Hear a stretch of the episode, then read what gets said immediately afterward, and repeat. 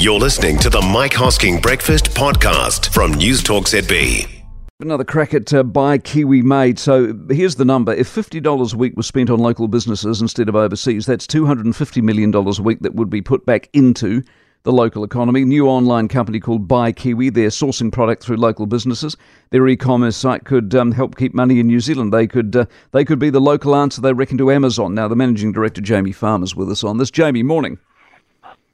Morning, Mike. Thank you for having me on today. Not at all. How old are you, and do you remember Buy Kiwi made? Mike, I'm 51, and yes, I do remember Buy Kiwi made quite well. Didn't work, did it? No, I think there's some challenges around the distribution and how easy it was to support, sure. So is this different now?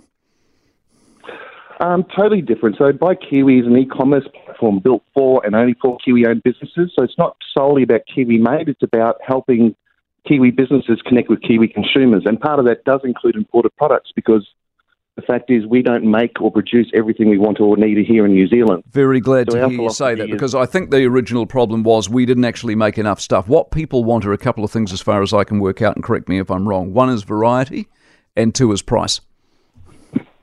Absolutely. I think the other one is peace of mind as well, Mike. Because I think when you buy directly from overseas companies, it's very difficult to ensure you're protected under the Consumer Guarantees Act. And when you buy from a New Zealand company, you do have that protection. Okay. So you're a mix of international and local, but the key is that you're buying from a local operator. It is 100% only New Zealand-owned businesses. So our criteria is for a business to register with Buy Kiwi, they must be at least 80% owned. In fact, all of the businesses so far are 100% owned. Good. And you're doing this in a cost of living crisis. You're ballsy.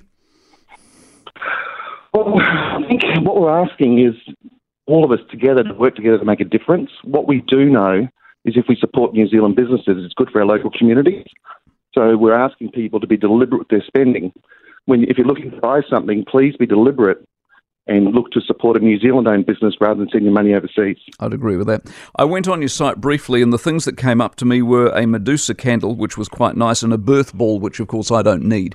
So there is variety there. Oh, there's huge variety. We're already over 20,000 products, and our aim is to be over 100,000 by the end of the year.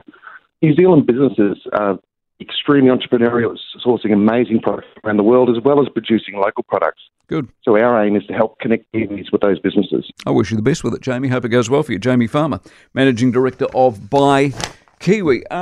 For more from the Mike Hosking Breakfast, listen live to Newstalk ZB from 6 a.m. weekdays, or follow the podcast on iHeartRadio.